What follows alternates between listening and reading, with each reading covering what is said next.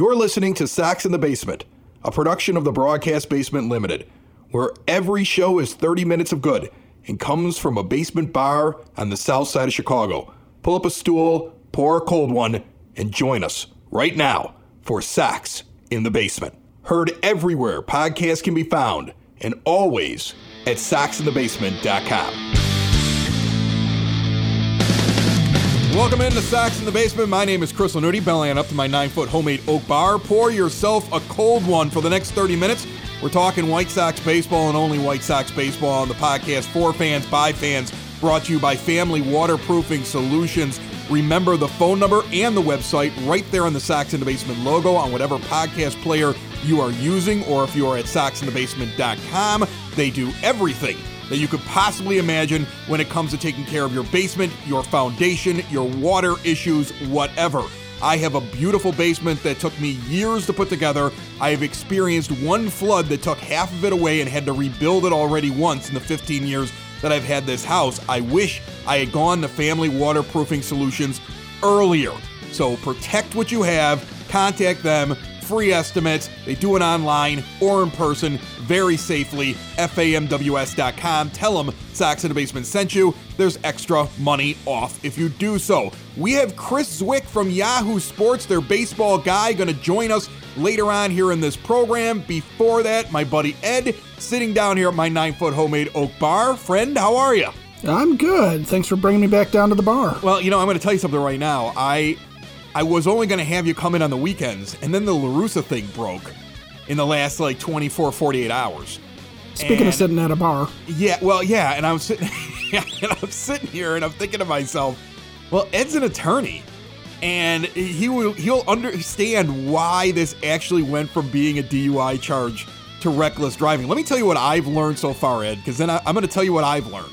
Because I was 10 years a 911 dispatcher with the Cook County Sheriff's Police. I know many people within that department at many different ranks, high to low. I know some of the guys personally that do the DUIs, that are specialists in it, that know every step. Because if there's one thing out of place, and you'll back this up as a, as a lawyer, Ed, it's it, the attorney can find a way to get the person out of the DUI or lessen the charge. So that's the first thing. Secondly, my father was a commander for the traffic division. He was in charge of all traffic in the loop in the city of Chicago for about a decade. He's retired now. All right, 34 years in the Chicago Police Department. Now, I'm not going to name which one of the people that I talked to, but I just want to say many, many officers I could reach out to, many, many people that deal with traffic and DUIs.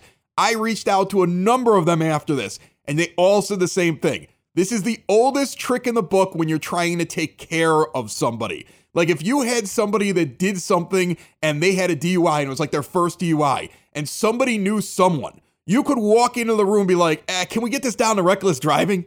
Can we can we get it changed by the police officer? Can the prosecuting attorney make a uh, make a change? Well, who do they know?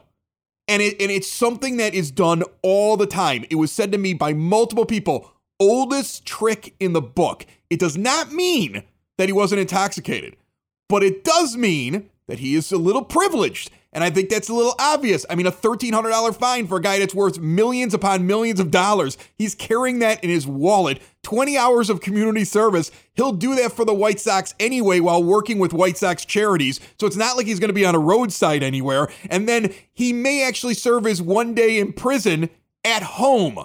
I'm sure he'll pick a rainy Sunday during the NFL playoffs. So, I mean, like Tony La Russa has different rules, but this goes back to something that I said months ago when this happened, two months ago when this came out, that the White Sox, knowing that he had this charge lingering, there was that extra day from when we here at Sox in the Basement heard from our inside sources that La Russa was going to be hired and it was going to be announced. And the announcement was delayed about 24 hours. The reason for that was because they had to look in and see can we get this thing reduced. And when they hired him, I said, there's more to this. Watch this go away. Now, after everything I've said, you're an attorney, Ed. You have your own law practice.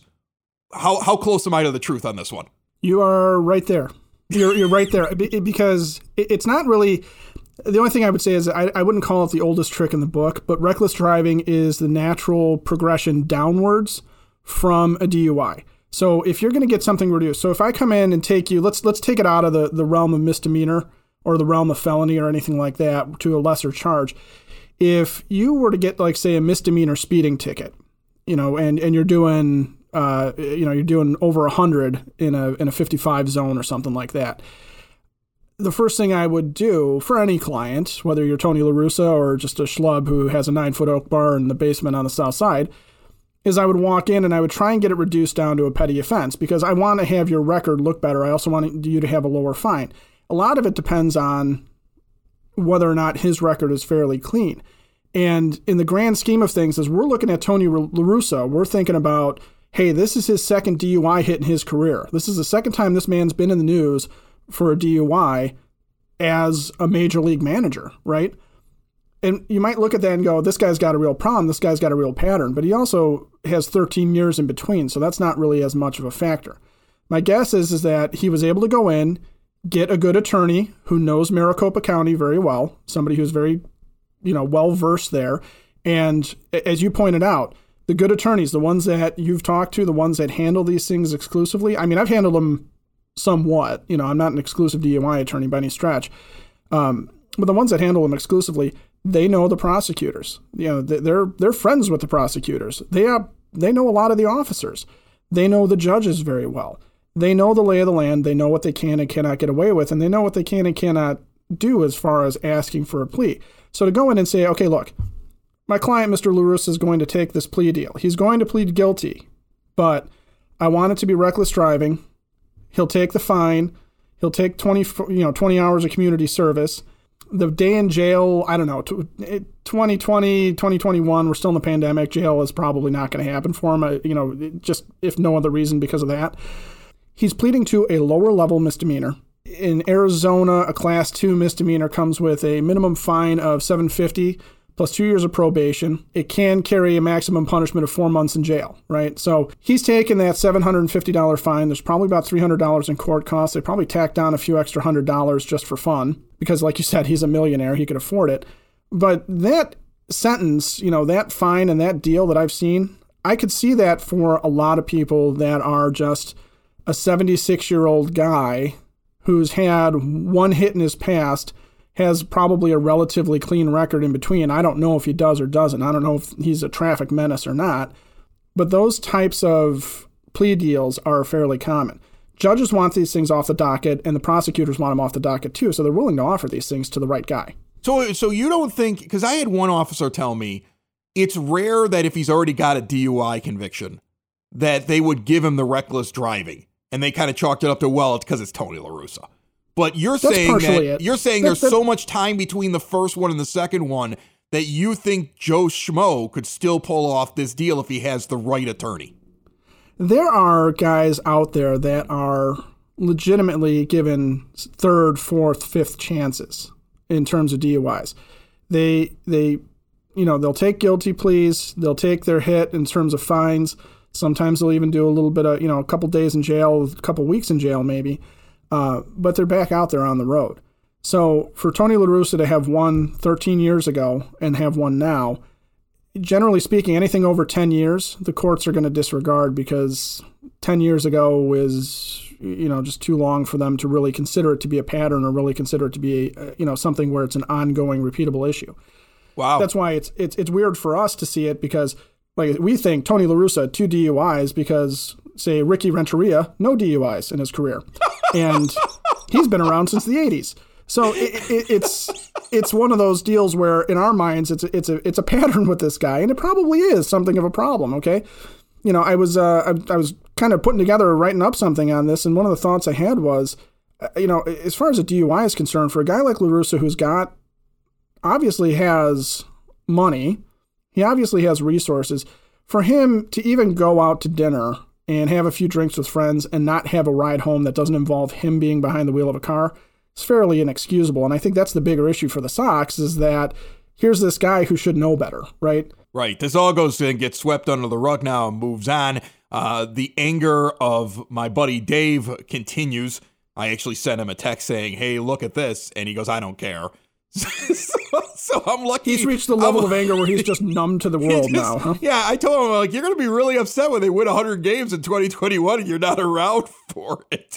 But I mean, sometimes a White Sox fan can go off the deep end, and, uh, you know. And I'm lucky that you you mentioned it just there that you're you were writing something up on this. You've also written another article that is up to date. Sox in the Basement is now going to have articles covered by Ed, and, and the reason for that is Ed was a was a writer for years in uh, different newspapers and I he has a very quirky sense of humor, and I was like, you sh- you should start writing something. So I, have I've kind of handed over the Sox in the Basement blog to you, and uh, and the first thing is up there at soxinthebasement.com. All right, Chris Cwik up next, and Ed uh, becoming like a, a, regular down here at the Nine Foot Homemade Oak Bar. Check him out at soxinthebasement.com. You can also get a last minute Christmas gift. We have the ever popular Sox in the Basement trucker hat and other swag available at a discounted price right now. Found everywhere podcasts can be found, and always at soxinthebasement.com. Sox in the Basement listeners, do the hard work. And if you're a hardworking man or woman on the South Side, you need to be outfitted properly. And that's why you should visit Red Wing Shoes in Evergreen Park, New Lenox, and Geneva. A work boots specialty store that carries sizes from 6 to 16 and feet as wide as 4E. A 115 year old company that came out of Red Wing, Minnesota. And one of its largest stores in the entire Midwest is in Evergreen Park, Illinois, ever since 1976. When you're on your feet, the footwear is everything. So why not get an expert fitting? They warranty, repair,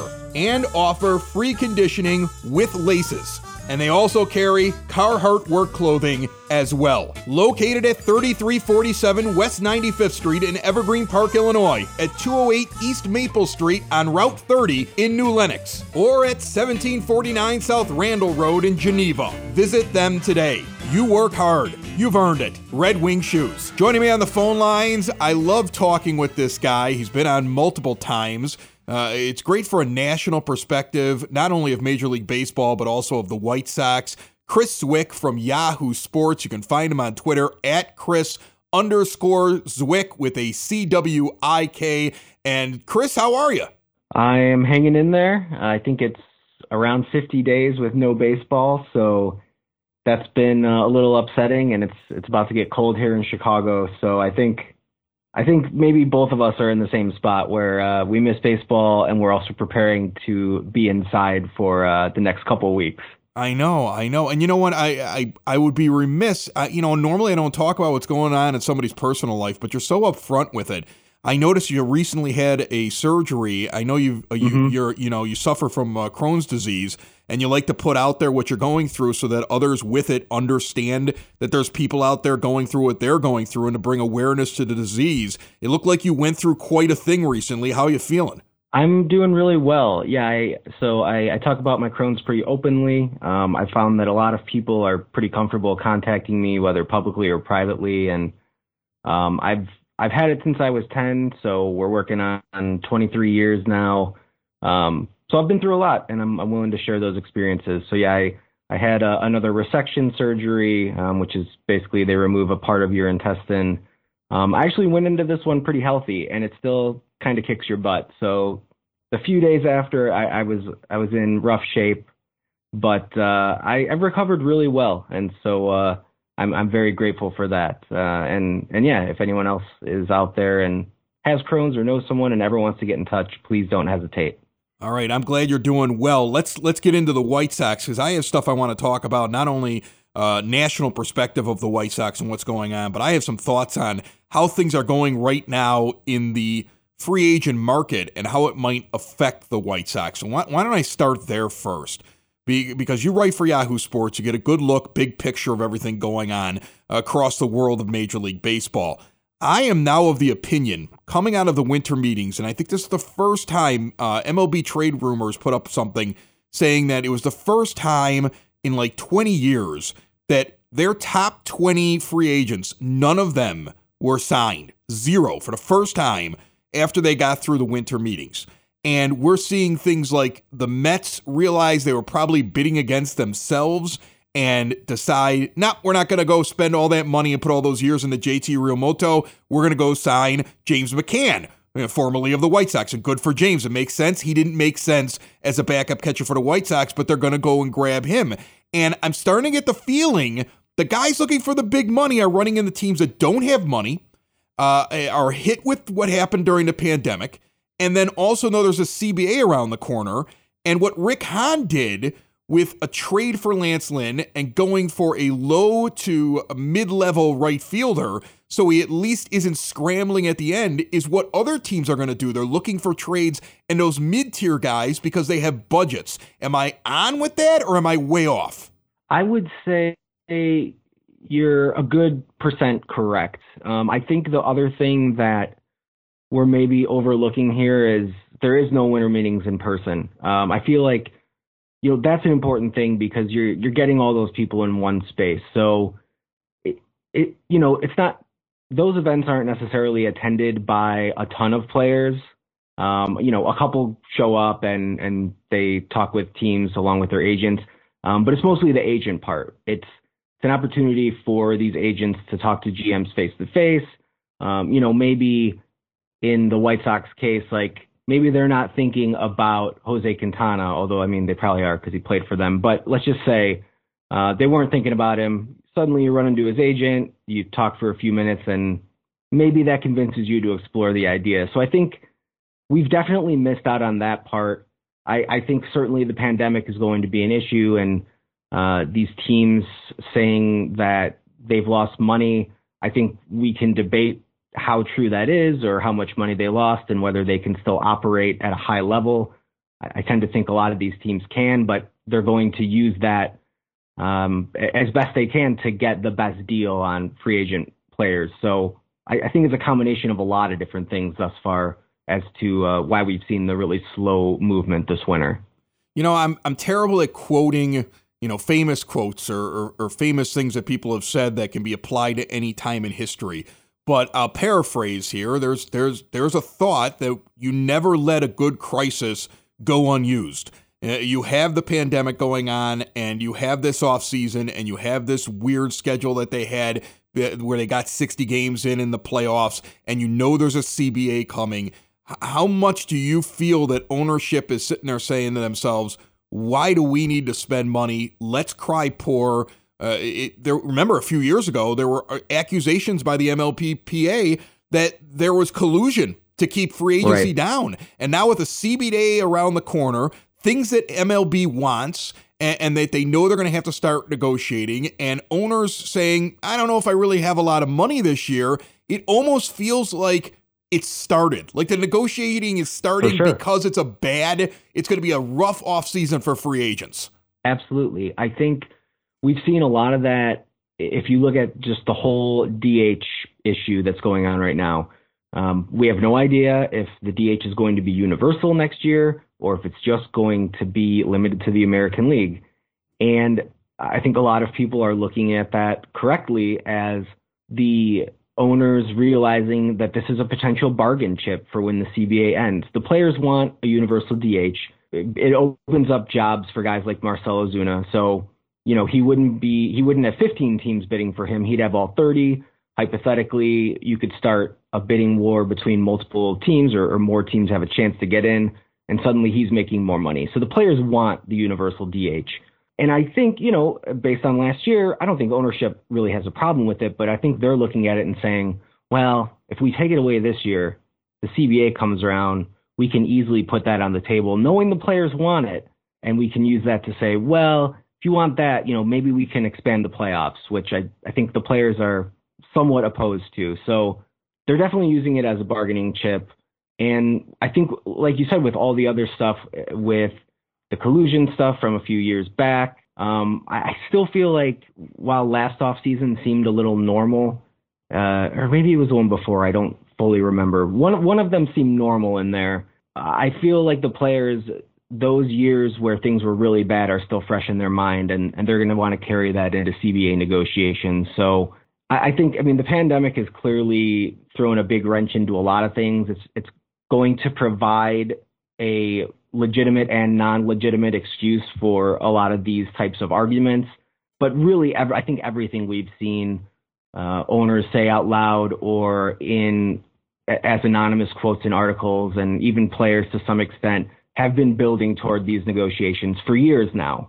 So I just think after this upcoming season, things are going to be extremely contentious. And we've seen that kind of play out over the last few years. And now it's just going to be taken to an 11 because everybody is going to be on edge with one year left before negotiations. Hey, honey, what's this? Village Batch, handcrafted Greek goods. Three brothers, Southside born, die-hard White Sox fans, and they sent us a box of goodies. Ooh, what's that? Organic extra virgin olive oil. Oh, what's that over there? Raw organic honey. There's also balsamic vinegar, olives, sea salt flakes, organic dried herbs you can use in any of your recipes. These guys are great. All of their products are sourced directly from small scale family farms in the Arcadia region of Greece. They pay a premium for the crop, package, import, and self distribute the products. And by doing that, they get a very fresh, premium product without breaking the bank. And you're gonna love the olive oil. They don't filter it. That means more flavor. That means it has more health benefits.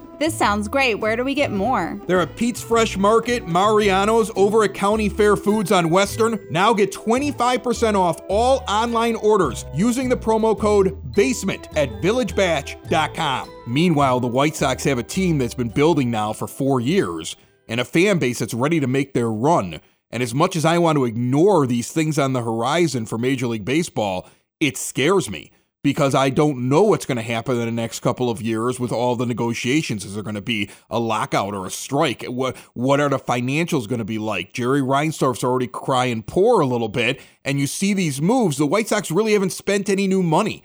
The the guys they let go off of their roster or didn't tender an arbitration, the guys they didn't re-sign easily make up for what they've gone and spent on acquiring Lance Lynn's contract and going out and getting Adam Eaton. Uh, from a national perspective, is what they're doing normal? Are you surprised at how they're spending right now? Or do you think it's really early and we're overreacting looking at what's going on at this point? Uh, well, that's a tough question because I I would frame the White Sox moves as fine right now if there's more to come. So I, I guess you know the Lance Lynn move I think was a really strong move. I I think he's he's a really good pitcher. He's at worst uh, mid to, I, would say, pairs really nicely with, with Giolito and Keuchel at the top of that rotation. The Eaton thing is a little more questionable in my mind. I, I don't necessarily doubt that he can be an effective player if he stays healthy. Would they be a better team with George Springer? Absolutely. With Michael Brantley, I think so. Uh, with Joc Pederson, maybe even I, I I might lean that way. So in my mind, to make the Eaton deal work, they they have to spend some of that money elsewhere. So is it going to be on a Masahiro Tanaka? Is it going to be on a guy like James Paxton? Is it going to be on Liam Hendriks? I think in order for me to elevate the their offseason grade, which I it's silly, it's December, we shouldn't have offseason grades yet, but for it to look pretty good, they need to spend some of that money we all thought they were going to use on a right fielder and bring in help elsewhere. Um, probably in my mind, I mean, starting pitcher, I still think should be addressed, and then clearly they're they're going to have they're going to find somebody to fill that that back end of the bullpen role. I think they can win signing mid tier players, and I know that's disappointing for for fans that have wanted them to spend this money finally that they've assembled a winning team. I, I think it's a matter of from here through the rest of the offseason, it can't just be one more mid tier player. It's got to be like two guys who you think are above average players who are dependable, and then maybe, you know, an additional one or two where you're you're taking more of a chance, but you know that baseline this guy is going to be at least a productive major league player or can soak up innings and won't be a total disaster or can fill in as an injury replacement offensively. The hope is almost take that money and sign three pretty decent players and hope that that works out for you. Yeah, and I kind of take that. It's kind of funny. I, I, I was saying a month ago, guys like Paxton and Masahiro Tanaka when nobody else was saying it, because in my mind, I was like, okay, look, depth is important. You look at the teams mm-hmm. that go to the World Series and win the World Series, they can handle a major injury or two because they have depth. They have competition to just get into the to the to the lineup. They have competition just to make it to the major league roster. The the White Sox are like that fantasy football team that you have that's really good, but your bench is terrible. And and and the, the Sox need that kind of depth where it's like somebody went down, next man up. I'd be okay with you add a Tanaka. You go out, and you get yourself a closer in Hendriks, and you find yourself a really toolsy, uh, you know, infielder that you can go out and grab up. My question to you is when we get to the point where push comes to shove and free agents have two or three or four offers sitting in front of them, and in reality, the money is pretty much the same. Uh, you know, I, we're talking close enough where they're really picking where they want to go to. Are the White Sox a destination now? Does the idea that, that, that I mean, I've noticed for all the ire that people have given Tony La Russa, heck, you know, uh, I, I have a co-host that hasn't been on the show in a month and a half. He's so mad at the White Sox because of them hiring Tony La Russa. But on the other hand, there are other people that are hyped up about it. So there, there's part of me that wonders: Are the White Sox a destination when push comes to shove? where some free agents are going to go, yeah, I got a chance to win a championship with these guys. I'll take this contract over this one because they're pretty much the same thing. I think they are at this point. I think it's it's an easy sell, right? If if you're Rick Hahn, you you sit there and you pull up, you know, Cots contracts website and you just say, look at all these guys we have signed for multiple seasons. Yoan Moncada is under uh, team control. We've got Yasmani Grandal. We've got Keuchel, Giolito, Tim Anderson you know, all these guys presumably will be on the team for at least the next two seasons, maybe three, maybe even further. So I would think that that's maybe enough to split some ties uh, among free agents out there, considering teams. Um, you know, the La Russa thing, I, I don't know how that, I guess I don't know how much players weigh that um, I, you know, I know like Marcus Stroman had those comments, and yeah, but then you know what? Look, I, I saw Marcus Stroman's comments, and I then the next day when he decides he's taking the the offer and he, he's going back to the Blue Jays, you're like, well, he already knew he was doing that, so he acted real big and bad when he already knew he was going back to the Blue Jays. Right. So it kind of it kind of it kind of took his comments and and made him they didn't matter after you saw what he was actually going to do there. Right. Yeah, I, I feel like ultimately, even like a, a guy like Stroman everybody just cares about winning, right? And so if you think the White Sox are, are poised to be a really good team, even if you think your style is not going to mesh with La Russa. This is maybe really cliche, but like winning is going to cure a lot of that. Like you're going to be happy if your team is doing well, if you're getting wins as a pitcher, or if the White Sox offense is driving you in a ton and you're winning games and you're playoff bound. Like I highly doubt that we will hear a ton of stories about how bad the clubhouse is if the team's good. That never happens. It only happens if they get out to a terrible start, then suddenly you'll start hearing all that stuff. So if you think the White Sox are going to be a good team and you're a free agent, I don't know that you let that bother you. I think you look at the talent that's going to be there for the next couple seasons. Uh, you look at how young a lot of the core players are. I don't know how much you get sold on prospects if you're a major leaguer because that that to me is a tough like I don't know if a seven year veteran is a following the farm system uh, or b has just been around long enough to know that you can't necessarily count on these guys at, at a high rate. So I don't know how much you sell that, but I think you can sell a lot about this team to free agents that can maybe um, push a deal that's on par with others over the edge.